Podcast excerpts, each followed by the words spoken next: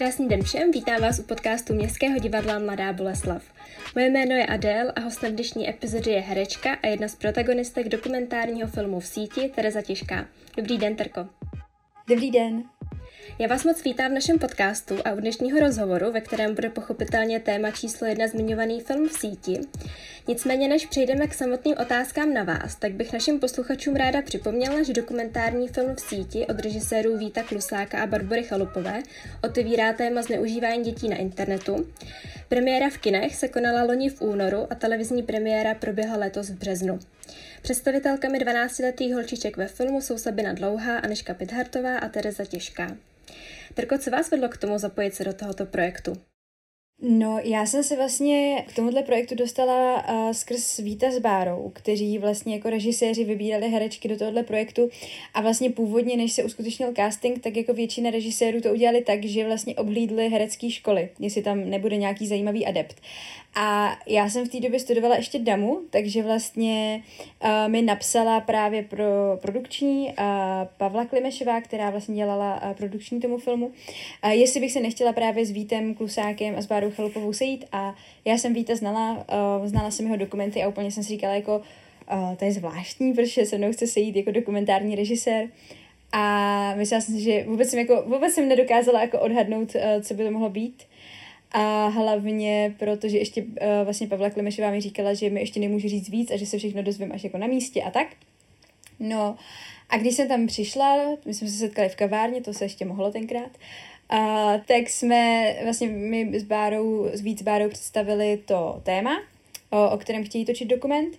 A vlastně už když mi ukázali nějaké statistiky, kolik třeba dětí se setká se zneužíváním na internetu, kolik dětí se vlastně dostane do vydírání skrz třeba zaslání nahé fotografie a tak, tak já jsem se úplně vyděsila, protože ty čísla byly neuvěřitelné.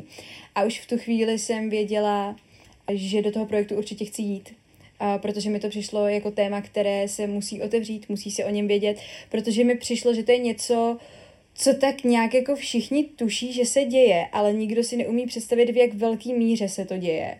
A vzhledem k tomu, že já sama jsem se s tím setkala, což je 13 let zpátky, kdy mě bylo 12 a, a vlastně stalo se mi něco podobného, taky jsem narazila na sexuálního predátora, tak jsem si říkala, jaký problém to musí být dnes, když za mě vlastně v té době uh, jsem měla stolní počítač a tlačítkový telefon a dneska si dítě na internet a do různých četovacích místností, Instagram, Facebook dostane jedním proklikem, uh, nahou fotku má poslanou za 10 sekund, uh, protože to vyfotí v koupelně a tak dále. Takže jsem věděla, že určitě do toho chci jít. A potom, když vlastně se v září konal oficiální casting, a pak jsem se dozvěděla, že jsem teda vybraná, tak jsem z toho měla hroznou radost a vlastně ani na vteřinu jsem neváhala. Uh-huh. A po castingu tedy pak následovaly přípravy na natáčení. Co všechno proběhlo předtím, než došlo na to samotné natáčení? No, toho bylo neuvěřitelně hodně a asi bych to ani všechno nedokázala vyjmenovat, ale zkusím to vyjmenovat nějak jako ze své strany, protože samozřejmě tam probíhala nějaká stavba těch dětských pokojíků, konzultace s odborníky, s prostě lidmi, kteří se uh, zabývají tímto tématem, se sexuologi a podobně. Uh, takže sama se přiznám, že ani nevím, co všechno vlastně víte s Bárou to muselo stát a co, jakou, jakou práci do toho museli investovat a kolik lidí se na tom dohromady podílelo. Ale třeba pro nás, pro holky, ta příprava spočívala v tom, že jsme se skontaktovali s reálnými 12-letými dětmi, které jsme měli nějak ve svém okolí. Já jsem třeba měla bratrance a sestřenici v tom věku, plus ještě vlastně jedna kamarádka měla dceru v tomhle věku, takže jsem si s nima povídala o tom, jak vlastně Uh, aniž by třeba oni sami věděli, že mi vlastně pomáhají v takhle velkém projektu, tak třeba jsem si s nimi povídala o tom, co je baví, čím se třeba jako na, co, na to třeba koukají a tak. Uh, dokonce jsem si s nima psala na Messengeru a snažila jsem se jako pochytit jejich uh, slovní zásobu a to, jak jakoby píšou, jaký používají zkratky, smajlíky a tak. No a druhá část té přípravy byla, že vlastně jsem přijela k sobě domů a našla jsem nějaký jako deníky a věci, kdy mě samotné bylo 12 let a to, jak jsem jakoby vlastně snažila jsem se přijít na to, jak jsem jako vnímala já ten svět, co pro mě bylo důležité, jak moc třeba mi záleželo na tom, jestli mě mají ostatní rádi, jestli prostě se jim líbím. Láska pro mě byla úplně všechno a prostě bylo to vlastně hrozně zajímavý. Do toho zároveň rodiče byli naprosto největší nepřátelé a mohli se sebe víc snažit, ale prostě, prostě byli ty nejhorší a vůbec mi nerozuměli a podobně. Takže vlastně jsem jako dokázala i pochopit to, proč vlastně ty děti komunikují najednou s někým úplně cizím, kdo je třeba na ně jako milý, kdo se s nima baví na tohle téma a tak. No a pak další část té přípravy byla vlastně setkání o několikrát, několikrát jsme se setkali s Vítem a s Bárou a zkoušeli jsme si různé modelové situace, do kterých bychom se případně mohli dostat. Uh, nebo jsme dělali nějaký první Skype na nečisto, uh, plus jsme měli sesení s psycholožkou a sexuoložkou, která nám zároveň pomáhala pochopit i vnímání jakoby těch 12-letých dětí, jak třeba vnímají svoji sexualitu. Že třeba mnohem snáš pošlou nahou fotku, protože si nejsou schopni jakoby domyslet ten dopad, který to může mít, protože pro ně jejich vlastní tělo ještě nemá jakoby žádnou hodnotu a podobně. Takže tohle třeba bylo pro mě hrozně zajímavé uvědomit si, že vlastně uh, opravdu nedokážou jakoby domyslet ty důsledky svých činů Bavili jsme se třeba i hodně o tom, proč to dělají ti muži, že třeba uh, proč cílí na takhle mladé holky, protože vlastně první úplně děsivé zjištění bylo, že já jsem si myslela, že to dělají lidi, kteří jsou nějakým způsobem uh, nemocní nebo mají nějakou deviaci, ale zjistili jsme, že vlastně jenom uh, 3 až 5% z predátorů sexuálních na internetu uh, mají nějakou, jakoby, nebo predátoři na internetu mají nějakou právě sexuální dysfunkci. Většinou to totiž bývají normální lidi, kteří jsou jakoby psychosexuálně normální. Jestli jsou normální je otázka, protože prostě mají asi v sobě nějakou uh, míru sobectví a neempatie a podobně, ale vlastně jediný důvod, proč cílí na takhle mladé děti, protože kluků se to týká úplně stejně jako holek, je ten, že s takhle mladým člověkem se mnohem snáš manipuluje, protože dospělého ještě stále vnímá jako autoritu, eh, mnohem hůř se mu říká ne, mnohem hůř odmítá. 16-15 leté dítě už by ho poslalo někam, ale to 12 leté dítě to prostě neudělá. Zároveň přesně tam začínají takové první nezhody s rodiči uh, a podobně, uh, plus jakoby už se chce cítit třeba dospělý a všichni na něj pohlíží ještě jako na dítě a najednou se objeví někdo, kdo prostě o tom s ním mluví. Takže vlastně to je jediný, uh, jediný důvod. No a potom jsme zamířili do ateliéru a tam to začalo celý. ano, a to natáčení trvalo 10 dnů. Šla jste na to natáčení s tím, že jste byla připravená na to, co se bude dít, nebo jste si říkala, že tohle je záležitost, na kterou se přes všechny právě ty modelové situace a rozhovory s odborníky připravit nedá? Nedá se na to připravit, uh, protože zvlášť pokud máte nějakou míru naivity, nebo dejme tomu prostě uh, chuti věřit, že život není tak špatný a že lidi prostě nejsou jenom uh, sobecký a podobně, tak uh, se na to nedá připravit. Já jsem do toho ateliéru šla s tím, že jsem se bála, že se nám za těch deset dnů nikdo neozve, že jsme tomu investovali prostě i my s holkama třeba dvouměsíční přípravu, uh, ostatní mnohem víc, do toho byly tam, že jo, postavený obrovský tři pokojíčky, takže se do toho vložilo i hodně peněz, byla tam technika, prostě všechno, všechno to bylo promyšlené do posledního detailu, včetně třeba toho, že za oknem těch dětských pokojíků byly stromy, které se vlastně řídily podle toho, jaká byla, jako, jaké bylo počasí venku, takže když foukal vítr, tak jsme tam museli mít větráky, kdyby prostě to třeba nějak jako někdo zahlídl. Do toho třeba jsme tam měli odborníky, kteří hlídali světlo v těch jednotlivých městech, protože samozřejmě není jenom den a noc, ale je třeba i jako světlo, když prší, světlo, když prostě svítí sluníčko a tak. A tomu všemu my jsme se museli přizpůsobovat ve chvíli, kdy prostě nám odborník zahlásil tak, kladno už se stmívá, tak my jsme prostě začali jako stmívat. A takže fakt to bylo prostě totálně propracovaný. A já jsem se bála, že teď my přijdeme do tohohle projektu, do toho ateliéru a deset dnů tam budeme sedět a neuděláme nic, protože se nám nikdo neozve. A to mě vyvrátilo z omylu vlastně hnedka první den, kdy mm, vlastně ty, každý ten profil fungoval už nějakou dobu a nežky profil jako Tinky Junkový byl založený už tři měsíce, aby to nebylo jako, že najednou se tam objeví tři holky najednou. A Sabinka měla profil asi dva týdny a můj profil se zakládal v živém čase v tom ateliéru, aby se to natočilo. A vlastně ve chvíli, kdy ten profil se zakládal, tak já jsem tam měla jenom fotku, ještě se tam doplňovaly informace a něco tam ještě dopisovalo a já jsem jenom za tu dobu, kdy vlastně se to zakládalo, už měla 16 žádostí o zprávy a všechny měly sexuální podtext. A teď já jsem tam seděla a vůbec jsem nechápala, prostě vůbec. A hnedka ten první den v ateliéru jsme měli první Skypey, asi tři, Přičemž ten první byl pro mě fakt nejtěžší, protože prostě byl první a vlastně došlo mi, co se děje a jaký to jako asi bude. A ten první Skype byl, uh, trval asi 10 nebo 8 minut, ale hnedka třeba po první minutě ten muž přede mnou začal onanovat. A bylo to fakt hrozně těžký. A já si pamatuju, že v tu chvíli jsem se cítila jako hrozně hrozně ponížená, hrozně jako úplně jsem nechápala, jak tohle možný, do toho jsem se fakt strašně styděla, že celý štáb kouká na to, jak já koukám na to a, a vůbec se nevěděla, co mám dělat, jestli to jako můžu vypnout, protože vlastně jsme si jako neřekli, jako jak budeme v těchto chvílích jako postupovat a tak, takže jsem, a ani jsem si neuměla vzpomenout, jak se, jak se to jako vypíná, co mám jako dělat. A jenom jsem tam prostě seděla a byla jsem úplně zhrozená, já ve svých prostě tenkrát 22 letech, tak jaký to musí být prostě pro 12 letý dítě, který třeba pravděpodobně má, tohle může být jeho první kontakt s nějakou jako sexualitou. To bylo fakt náročný, no a když ten hovor skončil, tak uh, já jsem se o tom teď právě nedávno bavila s Vítem, jaký to jako pro něj bylo a on říkal, že to byla jako chvíle, kdy ten hovor skončil a on přemýšlel, jestli to celý neodpískáme, protože až tu chvíli i na něj samotného dolehlo, jaký jako peklo jsme se to vlastně rozhodli jako odkrýt a podstupovat. A tady, tady, tady ta nálada přišla prostě asi po minutě dvou, kdy jsme se jako v tom štábu jako všichni zholukli a začali jsme to jako rozebírat, jaký to bylo a vlastně najednou jsme zjistili, že jako ano, pane bože, prostě proto to děláme a musíme prostě pokračovat. Co je děsivý, vždycky, když vlastně mluvím o tomhle prvním Skypeu, tak mi to dojde, jak moc děsivý to je, že vlastně, když se tohle dělo pátý, šestý den, tak my jsme na to reagovali už úplně jinak. Vlastně, když to řeknu jako uh, hloupě, tak to bylo, no, bože, další penis. A že vlastně mám pocit, že tady tohle to se děje i, těm, i těm dětem, kteří jsou tomu jako neuvěřitelně vystavený ještě v takhle raném věku. A mám pocit, že vlastně vůbec nedokážeme ani domyslet, jaký jakoby dopady to může, být na, může mít na jejich jakoby vztahovost, sexualitu, vnímání lásky a tak. Což je prostě smutný. Chtěla jsem se právě zeptat vlastně za jak dlouhou dobu vy jste se vůči tomu obrnila, kdy se to v takovéhle frekvenci opakovalo. Bylo to teda v řádu těch dnů?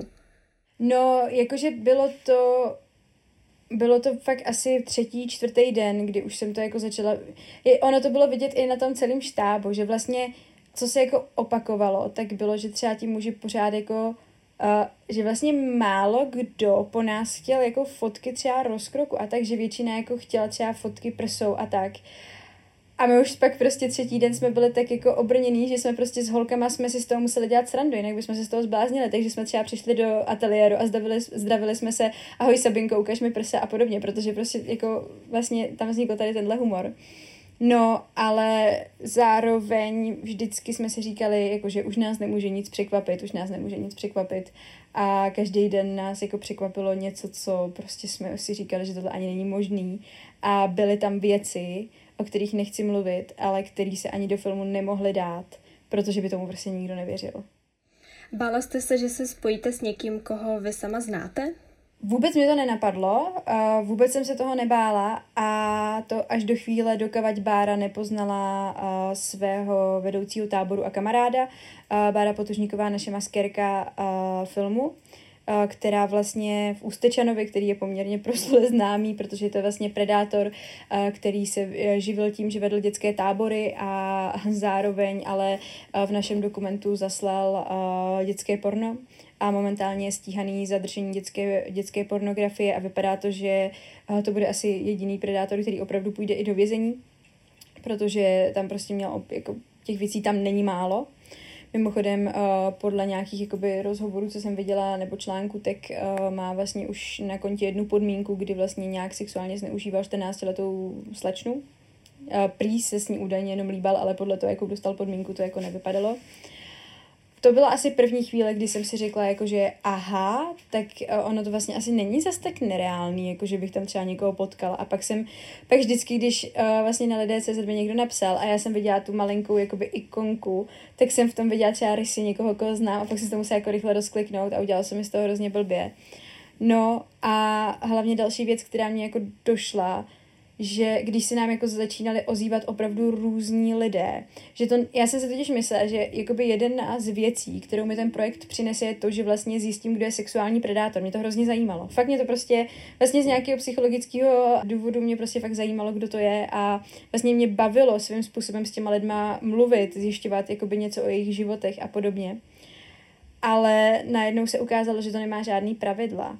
Že jediná věc, která se jako opakovala, bylo, že jako říkali, že už je nebaví porno, že prostě jako hledají nějaký jakoby živej prostě kontakt. Což pak souvisí s tím, že cílí na takhle mladé holky, protože prostě přesně, jak jsem říkala předtím, asi ty dívky a chlapci v tomto věku ještě neuvědomují prostě některé věci a snáš se s nimi manipuluje. No ale jinak tam bylo fakt úplně všechno, co si, co si prostě dokážete představit pod pojmem člověk. Byly tam ženy, muži, byly tam staří, mladí, bohatí, chudí, eh, vzdělaní, nevzdělaní. Měli jsme tam třeba studenta medicíny, který si volal s eh, Aniškou, Měli jsme tam kluka, který byl úplně přesnou kopií mě v uvozovkách, protože měl uměleckou školu, eh, bavili ho stejné věci, eh, poslouchali jsme stejné kapely, měli jsme rádi stejné filmy a to mě třeba vyděsilo. Byl to mimochodem predátor jménem Sneaky, který na konci dostal malinovku do obličeje, eh, který pro mě byl teda nejhorším predátorem ze všech těch predátorů. A vlastně, když jsme s ním měli první Skype, který byl třeba hodně kamarádský ještě, tak když ten Skype skončil, tak my jsme si řekli jako, tyjo, to je sympatiák, s tím bych klidně zašla někam jako na kafe nebo tak a pak třeba až další den se ukázalo, co je to vlastně za člověka. Takže v tu chvíli mi došlo, že opravdu je riziko, že tam někoho poznám. Vy jste na svém Instagramu vytvořila celkem pět live streamů, ve kterých jste právě mluvila o jednotlivých tématech, která se pojí v síti. V návaznosti na to jsem se právě chtěla optat na toho Sneakyho, protože vy jste, jak už jste zmiňovala i teď v rozhovoru, tak v těch live streamech jste popisovala to, že ta konverzace se Sníkem pro vás byla nejtěžší, protože vás nejvíce ponižoval, nejvíce urážel a podobně. Mohla byste nám přiblížit, jak konkrétně vypadala ta komunikace s tímto predátorem? Určitě můžu. Uh, sice to není věc, na kterou bych úplně ráda vzpomínala, ale zároveň jsem zjistila, že to funguje strašně terapeuticky, protože čím víc o tom mluvím, tím je to lepší. Ale uh, Ono totiž málo kdo ví, nebo teď už možná zase tak nemálo kdo, protože hodně o tom mluvíme, ale kdo třeba jenom viděl film a neslyšel nějaký rozhovory, tak vlastně neví, že v tom dokumentu je obrovská část, obrovská práce, která není zaznamenaná. A to je období tří až čtyř měsíců, kdy my jsme si po skončení natáčení v tom ateliéru vzali ty pracovní notebooky a mobily domů a pokračovali jsme ještě asi každá přibližně ve 30-40 konverzacích z domova. Z důvodu, že bylo hrozně zajímavý pozorovat jak se ty vztahy posouvají. Protože ti predátoři se za, jako dělali na takové dvě základní uh, kategorie. Jedni ti, co okamžitě začali prostě vytahovat sexuální téma, masturbovat a podobně a vlastně šokovali to dítě tou rychlostí, prostě, že vlastně jsme ani nepostřehli často my sami, kdy jsme se jako dostali do toho tématu. A druhá byla takzvaný přátelský predátor, který používal často metodu třeba zrcadlení, typu jako je, tebe baví tohle, mě taky, a aha, ježíš, tak to je hezký a prostě já taky hraju na klavír a ty jsi tak krásná, jo, to, že ti to nikdo neříká, teď jsi úplně nádherná. A vlastně pomalečku vlastně budovali ten vztah a najednou bum a prostě vydírali. A my jsme vůbec jako třeba jsme si říkali, jako, jak jako kdy, jako, a kdy se to stalo. No a právě se Sneakem to bylo dost podobně. A my jsme si s ním volali asi třetí den v ateliéru, kdy právě, jak jsem říkala, uh, vystupoval jako velice přátelský kluk. Uh, fakt z toho, co třeba o sobě říkal, tak jsem si úplně říkala, že máme fakt jako hodně společného a docela mě to jako překvapovalo. No a druhý den už začal jako nějaký jako sexuální věci a, a prostě jako poslal nějaký fotky, pak chtěl jako po mně nějaký fotky, takže jsme mu zaslali po nějakým jako delším naléhání uh, ty falešné fotky v tom Photoshopu, protože víme, že to dítě prostě tu fotku pošle velice snadno. Uh, sexuoložka uh, právě říkala, že to, že to ještě jako hodně otálíme oproti třeba ostatním dětem, že fakt jako jim to přijde jako, že jim to ne, ne, nepřijde jako problém. No a ve chvíli, kdy vlastně Sneaky dostal moje fotky, tak začal okamžitě vydírat. Chtěl víc, chtěl, uh, abych mu poslala nějaký videa, na kterých já sama masturbu, abych mu poslala prostě nějaký fotky, které si přesně jako napsal, jaký chce. Do toho mi začal říkat, že chce, abych uh, dělala všechno, co jako mi, mi bude říkat, uh, že mi za to bude platit, že mi za to bude posílat prostě pětistovku v obálce jako za týden, pokud budu dělat všechno, co chce. Uh, No a já jsem jako řekla, že to dělat nebudu a že mu prostě ty fotky nepošlu. Za prvý, protože jsem neměla jak je udělat a za druhý, protože prostě jsme nechtěli. A v té chvíli uh, začal jako vydírat, že pokud to neudělám, tak ty fotky zveřejní, pošle je na nějakou pornostránku, rozvěsí je ve škole, protože jsem mu samozřejmě řekla, kam chodím do školy, plus, že uh, vlastně je třeba pošle na e-mail mojí mámě a podobně. No a stalo se to, že my jakoby od odborníků víme, že ti predátoři tím často vydírají, ale málo kdo to udělá. A Sníky to vlastně udělal hnedka druhý den, co jsme byli v kontaktu a opravdu zveřejnil ty stránky, a teda ty fotky na stránce lidé.cz, což bylo opravdu hrozně nepříjemný. A já se přiznám, že jsem třeba 10 minut nedokázala jako vstřebat to, že na internetu jsou moje nahý fotky s obličejem, že i když to není moje tělo, tak to stejně bylo tak nepříjemný a fakt si nedokážu je mi fakt líto všem, kterým se to stane, kterým se to stane, protože je to hrozně těžký. A je asi prostě důležitý se na to povznést a řešit to nějak v klidu, protože prostě jako, je, to, je to fakt nepříjemný. No a potom, když jsme si vzali ty notebooky a mobily domů, tak vlastně já jsem s ním byla v kontaktu úplně nejdíl. Byly to tři měsíce kdy vlastně mě intenzivně vydíral, vyhrožoval mi, že prostě už to jednou udělal a že pokud to udělám znova, tak zase zajde o level dál, což jsme si fakt ověřili, že po druhý, když ty fotky zveřejnil, tak tam přihodil můj Skype a napsal jsem nadržená holka skladná, uh, napište mi a mě najednou začala bombardovat hromada mužů na tom Skypeu, jakože čau kočičko, tak kde si prostě to rozdáme a podobně. Uh, Uh, do toho mi vyhrožoval, že zná moji IP adresu, že si našel, kde bydlím a že jestli nebudu dělat, co chci, takže mě prostě odchytne a znásilní. Vyhrožoval mi, že prostě eh, si mě počká někde, anebo že prostě, abych ho nepoznala a nečekala to, takže si na to někoho najme, třeba nějakýho bezdomovce.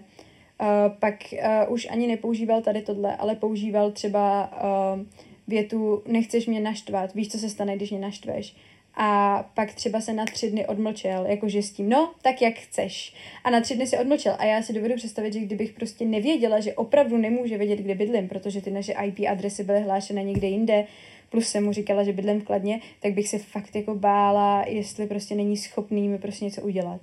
No a do toho prostě chtěl, abych mu třeba říkala tati, chtěl, abych prostě mu popisovala nějaký jako věci. Vytvořil mi třeba vlastní slovník, eh, kdy jsem vlastně nesměla, a, a zkoušel mě z toho, že jsem vlastně třeba nesměla použít, například to je asi nejslušnější, nesměla jsem použít slovo penis, ale musela jsem říkat slovo péro a prostě jakože takhle vlastně obměnil veškerý prostě věci, co se nějaký sexuality týče. No, bylo to fakt hrozný, byl na mě jako hnusný. Do toho já jsem jako normálně pracovala, takže to prostě taky bylo náročné udržet takhle jako intenzivně kontakt. A stalo se, že třeba, nevím, jsem odešla hrát představení, dvě hodiny jsem nebyla online a vrátila jsem se zpátky a bylo tam, jak je možný, že mi nepíšeš prostě ty uh, Q, tři tečky, fakt jako nechutný prostý nadávání. A když to, když uh, jsem se podívala na konec té konverzace, tak jsem zjistila, že znovu zveřejnil ty fotky. Že prostě jako fakt po každý, jakoby když jsem prostě něco neudělala, tak udělal něco jako fakt hnusného.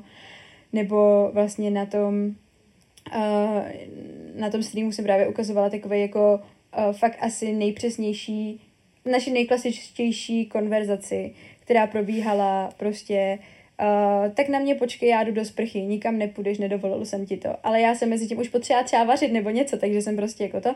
Pak jsem napsal, pak tam bylo jako, hej, kde jsi, co si to dovoluješ a to. A já jsem napsala třeba, no já jsem byla jenom na záchodě, to snad můžu. A on, no to teda nemůžeš, prostě si mě musíš dovolit.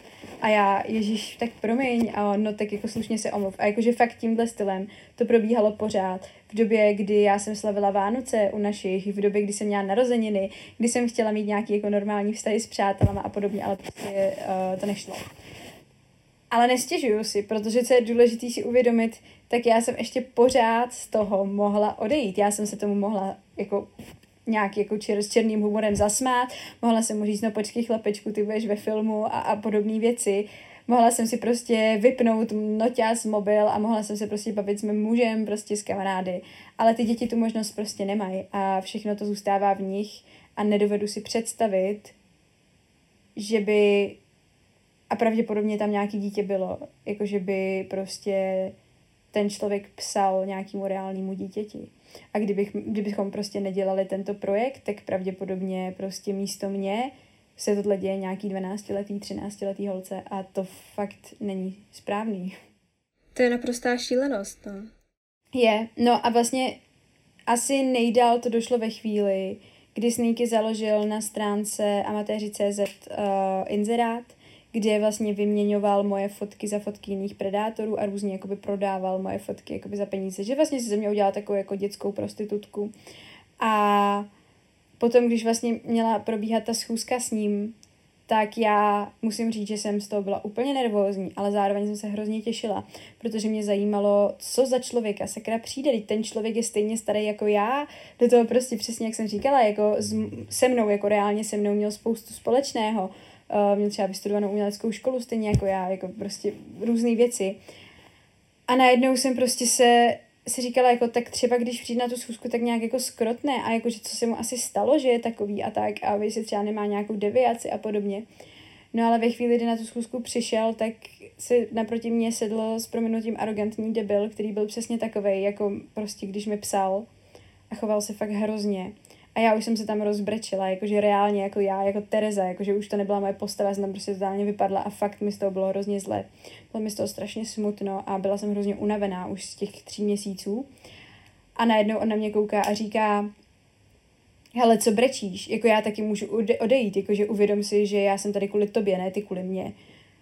V tu chvíli prostě mě přebalil úplně obrovský vztek za celý ty tři měsíce a tam je právě z toho vznikla ta pověstná scéna, kdy na konci mu skončí malinovka v obličeji, no. no a já jsem si třeba myslela, že v tu chvíli už jakoby nějak jako pochopil, že jako nejsem teda 12 letá holka, že prostě to asi bude trošku jinak. Ale co mě teda vyděsilo, tak bylo, že vlastně za dva nebo tři měsíce přibližně mi napsal ahoj lásko, ještě se zlobíš, otazník. V tu chvíli jsem prostě to vůbec nepochopila a napsala jsem mu jenom ne, ne, ne, už se fakt nezlobím a poslala jsem mu odkaz na trailer na náš film. To mě právě dostalo, když jsem poslouchala ten váš stream, že právě jako i po té scéně, co se odehrála v kavárně, tak dokázal dělat jakože nic a vlastně chtěl se zase vrátit do toho režimu, co předtím tady jako vedl. To je No, jako celý, celý tenhle případ je, jako Sneakyho je naprosto, nevím vlastně, jak to mám slušně okomentovat, no. Hmm, je, to, je to prostě, ale takovýhle sneaky, oh, sneaky je prostě na českém internetu jako hned několik, no. A víte, jak to se Sneakem dopadlo? Jo, jo, Sneaky dostal uh, tři roky s podmínkou na pět let takže vlastně do vězení nejde a má vlastně podmínku na pět let. Takže musí podstupovat eh, léčbu u sexuologa, musí, uh, mám, nevím, nejsem si tam, mám pocit, že má nějak zabavený mobil a tak, ale tak to prostě, nevím, vlastně jakoby nevím, co si o tom myslím, protože já věřím tomu, že prostě nějak jako český soudy jsou spravedlivý a že prostě dostal to, co si opravdu zaslouží, nicméně si říkám, jakože dobře, já jsem teda dospělá herečka, nenesu žádnou psychickou újmu a ani žádný jakoby vážnější prostě stavy z toho nebo tak, ale kdyby se tohle dělo přece dítěti, tak jako dostat podmínku, nevím, asi jsem v tomhle prostě zaujatá, no, protože prostě ty, uh, ty čtyři měsíce s ním byly fakt náročný. Ale tak uh, v České republice se bohužel dostávají podmínky i za reálný znásilnění, takže prostě asi to odpovídá tomu, bohužel, no. No, to je zase tresty v České republice, to je samostatná kapitola, ale chtěla jsem se ještě právě vrátit k tomu, že jste se vlastně na tři čtyři měsíce vzala tu práci domů, což je něco, co já si vlastně nedovedu představit, jakože... Já už teď taky ne. Do normálního života si vezmu to... do normálního života si vezmu tu komunikaci, každodenní komunikaci a skoro celodenní komunikaci s predátory, to je naprosto nepředstavitelné pro mě. Bylo to hodně náročný, a hlavně právě z důvodu, jak jsem říkala, že to jako zasahovalo do doby, kdy se dělaly jako hezké věci, třeba prostě Vánoce, které pro mě jsou hrozně důležitý, slavím je každý rok s rodinou už od svého dětství. A najednou jsem prostě byla doma a neměla jsem chuť se ani s nikým bavit, protože člověk prostě nevím, jakože tím, že prostě prožívá něco takového, tak třeba ani jako nemá chuť prostě být s lidma, chci být třeba sám. Do toho prostě já jsem fakt té práci dávala hrozně moc, pro mě to bylo fakt hodně důležitý. Často jsem si třeba říkala i jako, že když už jsem třeba nemohla, tak jsem si říkala, ne, ne, ne, pořád je prostě lepší, že si píšou se mnou, než kdyby si prostě psala s reálnýma dětma. A no a zároveň já jsem jako chtěla být hrozně zodpovědná, takže třeba uh, jsem ani nechodila někam jako na párty, že jsem si fakt jako řekla, že jako nechci ani pít nic, že prostě jako chci být fakt zodpovědná, abych jim třeba nenapsala nějakou blbost nebo prostě něco. A do toho jsem na to ani neměla náladu, že prostě jako člověk večer místo toho, aby někam třeba šel s kamarády nebo tak, tak šel domů, protože věděl, že tam má domluvený čtyři pět Skypeů, který prostě musí jako udělat a tak. Takže to určitě bylo hodně, hodně náročný, no. Ale vrátilo se mi to tisícenásobně. Zároveň to vlastně bylo to období, kde vy jste to nemohla prozradit nějakému širšímu okolí. Asi to věděla vaše rodina? Ne, ne, ne, vůbec ne. A, a, a jediný, kdo to věděl v mém okolí, tak byl právě Honza, můj snoubenec v té době, dneska už můj muž. A to bylo jediný, jinak, to, jinak jsem to fakt nikomu neříkala. Rodině teda hlavně z důvodu, že by o mě měli strašný strach. A já jsem nepotřebovala, aby mi do toho abych se ještě musela stresovat tím, že někdo z mý rodiny má o mě strach a nechtěla jsem jim to dělat. Mysl, řekla jsem si, že bude mnohem lepší, když jako postavím pak před hotovou věc toho, jako hele, jsem v pohodě, už je to hotový, nesměla jsem o tom mluvit a tak. Což se mi sice moc nepovedlo, protože, no to je taková vtipná historka. Já jsem vlastně se doz... nebo prostě uh, takhle. 1. května, před vlastně dvouma rokama už to je šílený, uh, vyšel vlastně teaser na náš film, kdy my jsme měli vlastně tu premiéru toho teaseru ještě spojenou jako s takovou party, kdy vlastně jsme, tomu se říká dotočná, že když skončí prostě natáčení, tak se to jako hezky oslaví a tak. No a ještě jak jsme fakt jako prostě to byla těžká práce, tak jsme slavili opravdu hodně. A já jsem asi někdy ve tři ráno poslala mámě ten teaser a napsala jsem mi něco jako, hele, to čumíš, veď, to jsi nečekala, nebo něco prostě v tomhle stylu. A ráno jsem se probudila asi v jedenáct a měla jsem prostě sedm zmeškaných hovorů od mamky, úplně vyděšený, která vůbec jako nechápala, co to je, co se to jako děje. Takže jako nějaký citlivý jako oznámení rodině se úplně nepovedlo. No, ale jinak, jinak to bylo jako super, přijali to hrozně hezky, to jako jo, akorát teda to úplně nebylo podle plánu. No. tak bylo to takové oznámení šokem. Abychom nebyli jen čistě negativní, co se těch predátorů týče, tak ve filmu je i jeden, řekněme, nepredátor, taková naděje v podobě Lukáše, který se spojil s Aneškou, ale jako jediný vás vlastně neoslovoval s nějakým sexuálním zájmem. Co byl ale ten jeho důvod k tomu, že ačkoliv bez zlého úmyslu, tak začal konverzaci s 12-letou dívkou? No, to vlastně jsme zjistili ve chvíli, kdy se ten film stříhal, že my jsme jako už během toho, kdy se ta scéna dělala, nebo kdy se to dělalo v reálném čase, tak jsme věděli, že prostě v našem filmu musí být, protože to bylo fakt jako hezký moment.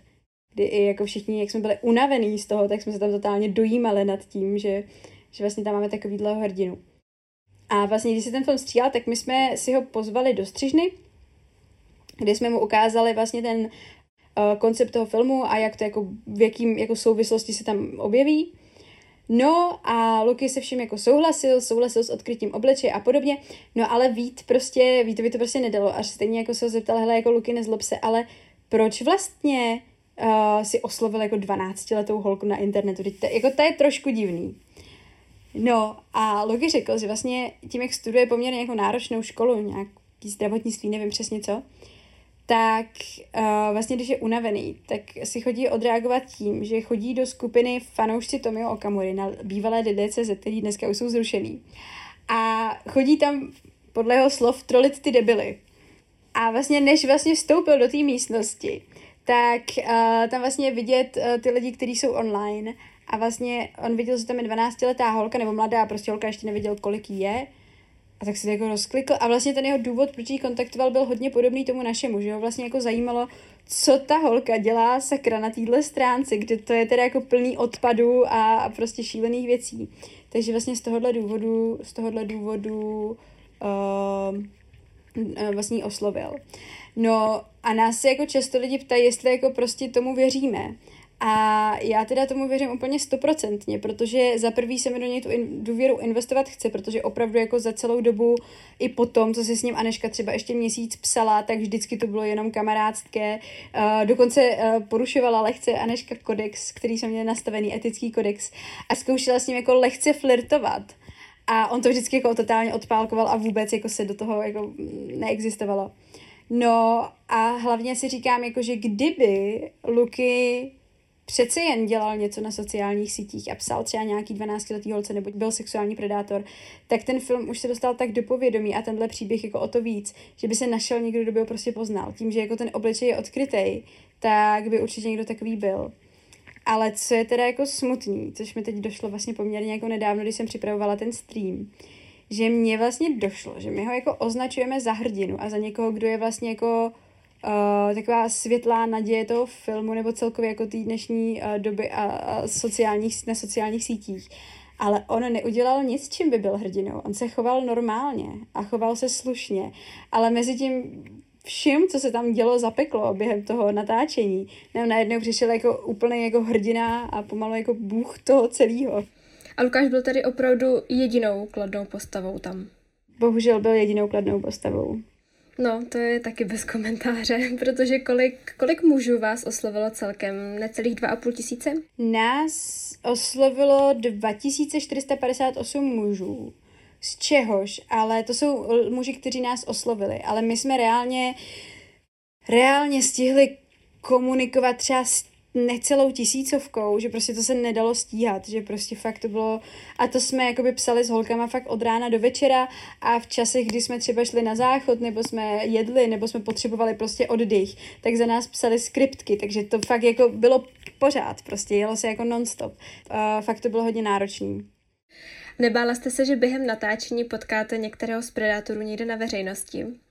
No ono už se to stalo všem třem nám. Uh, a než se to stalo, že jí vlastně Predátor obsluhoval v kavárně. Bylo to prý úplně šílený, protože ona o něm věděla, on o ní věděl a teď to bylo takový jako hrozně divný a dělali, že se jakoby neznají, ale podle mě ani jednomu to nebylo příjemný.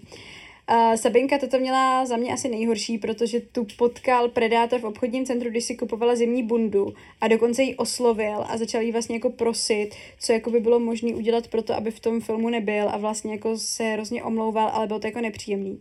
No a mně se stalo, že jsem šla po ulici a potom mě šel nějaký člověk a já říkám, ježiš, jo, to znám z nějaký práce a říkám ahoj a on ahoj. A pak jsem zašla za roh a došlo mi, z jaký práce ho znám, takže, takže to bylo docela vtipný, no. A byl to jeden z predátorů, se kterým... Práce jako práce. Práce jako práce, přesně tak. prostě kolega. Přesně tak, kolega herecký. A nepokoušel se vás některý z predátorů přímo kontaktovat, kdy se objevila vaše skutečná jména? Mně ne, mě teda skontaktoval jenom jeden z predátorů, ten se mi hodně omlouval, že si to jako prostě, že teď podstupuje léčbu u sexuologa a že prostě si to jako strašně uvědomil a tak. Ale potom vlastně jeden z predátorů, který uh, je v našem filmu, a to ten s tím americkým přízvukem, tak uh, ten se nás uh, jakoby vyhr, nebo vyhrožoval, oznámil nám, že nás bude žalovat za to, že jsme mu vlastně tímto filmem šlápli do biznisu, protože tím, že tam má ten americký přízvuk, tak jako ho všichni poznají. A že jestli teda by nebylo možné to vyřešit tak, že bychom ho třeba jako předabovali. No, a víte, jak je prostě hrozná držka a prostě rád si z lidí dělá srandu, tak říká, no samozřejmě, není problém, a koho byste si přál, Bartošku nebo Jirku Mádla, a jakože ještě si z ní začal dělat srandu, takže a vlastně vůbec nevím, jak to dopadlo, protože to pak nějak stáhnul, protože prostě ať je to, jak je to, tak prostě i kdyby byl poznatelný podle toho amerického přízvuku, tak prostě ochrana um, osobních dat a soukromí nad ochranou prostě nezletilých, jako to je trošku někde jinde, no. To je tak absurdní, že vůbec se bere v sobě nějakou odvahu se tady na to jako zeptat, nebo že mu to přijde normální. Je, je to docela vtipný, no. Po tom, co dělá, se zeptat, jestli není možný ho předabovat. je to docela vtipný, no. Potom všem, čím jste si během projektu prošla, ovlivnila tato zkušenost váš postoj k mužům? Ha, no, jakoby asi bych lhala, kdybych řekla, že ne. Minimálně první třeba tři čtvrtě rok byl hodně náročný Uh, že jsem třeba se mi děly věci, já, že jsem třeba stála na tramvajové zastávce a prostě každýho, kdo tam stál se mnou, tak jsem úplně říkala, no jasně, ten na mě blbě kouká, to je predátor, tam ten taky určitě prostě a jakože každýho jsem rovnou odsoudila. Ale co mám třeba do dneška, tak já úplně jako nesnáším a jsem fakt jako alergická na různé jako lascivní poznámky a sexuální jako obtěžování a takový jako uh, prvoplánový až jako nechutný lichotky a podobně. A uh, ale zároveň to na mě funguje i na druhou stranu, že třeba nesnáším, když se lidi chovají jako vyzývavě a jako um, lascivně a tak. Takže asi tady tohle. Jsem třeba mnohem víc jako citlivější na nějaké postavení uh, ženy ve společnosti a nějakou jako rovnoprávnost a nějaký jakoby třeba mě fakt jako dostalo, když jsem zjistila, kolik jako průměrně u nás dostávají uh, lidi za znásilnění, že to většinou bývají podmínky, což teda mě docela vyděsilo. Takže asi tohle. A kdybyste měla celkově zhodnotit, jak vás film změnil, jaká byla Tereza těžká před filmem v síti a jaká je teď po něm? Teda takováhle těžká otázka, dobře. Tak jo, já se na tím zamyslím. Uh, já si myslím, že to, co mi ten film přinesl, je obrovská herecká zkušenost. Protože to byla práce, na kterou jsem nebyla v té době vůbec zvyklá. Pro mě vlastně to byla čistá improvizace, prostě neexistoval, tam nebyl žádný prostor pro chyby všechno se točilo na první dobrou, prostě každá, každá chyba mohla znamenat jako totální pád celého projektu. Takže, takže prostě i ten přístup k tomu byl jako mnohem víc odpovědný, že vlastně nikdy jsem asi neměla žádnou roli takhle jako nastudovanou a podchycenou a fakt jsem věděla o ní úplně všechno.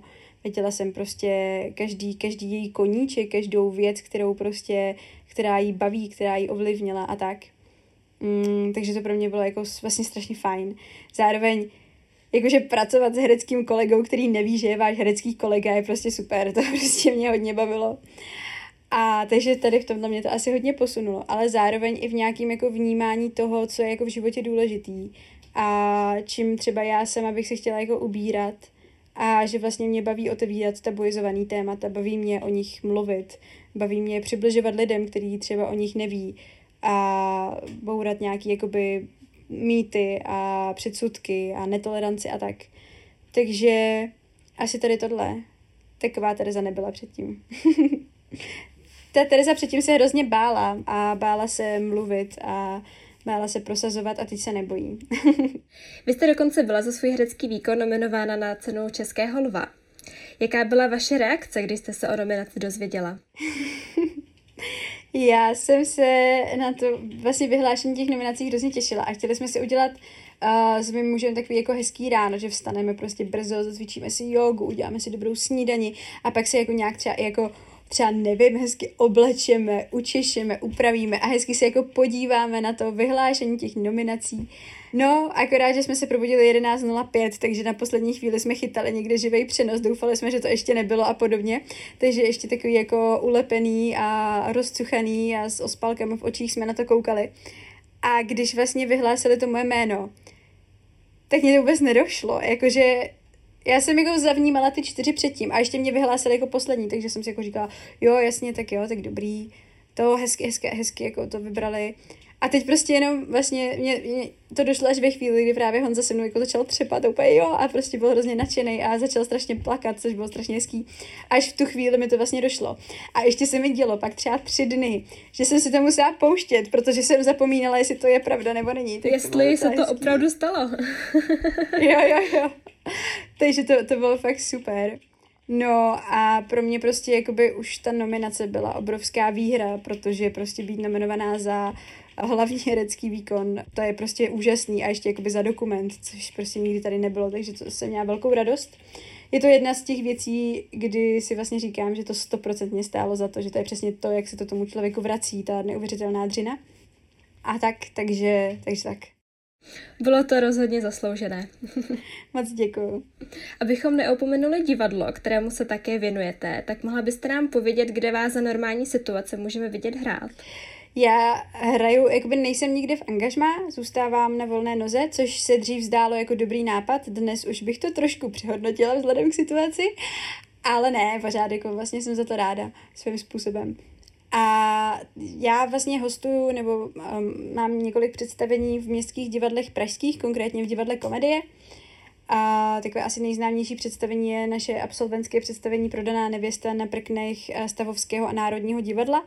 A, a mimochodem jenom jako, tak pro zajímavost jsem za poslední rok odehrála jedno jediné představení, takže tolik asi k divadlu. Doufám, že už se to, já, mě už tak strašně chybí divadla, to je, teď jsem na to právě myslela, že fakt jako jedno jsem odehrála a dvě představení jsem viděla, takže prostě tragédie největší. Už je to dlouhá doba, no, snad se to co nejdřív zase dá do pořádku. To jo. a pracujete teď na něčem, co se týká divadla, filmu nebo klidně i nějakého jiného oboru, něco, co můžete prozradit? Já teď úplně nejvíc pracuji asi na sobě a snažím se tak nějak jako připravovat na to, až se to postupně bude rozvolňovat, plus jakoby mám rozdělený nějaký maličký projekty, který, má, který ještě nemůžu úplně říkat, a některý jsou divadelní, některý jsou filmový a některý jsou jen tak moje, že jsem se jako rozhodla, že to zkusím a uvidíme, jak to dopadne.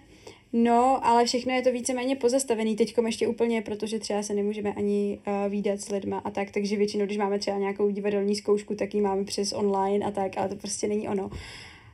A tak se snažím nějak jako udržet aspoň ve formě, jak to jenom jde.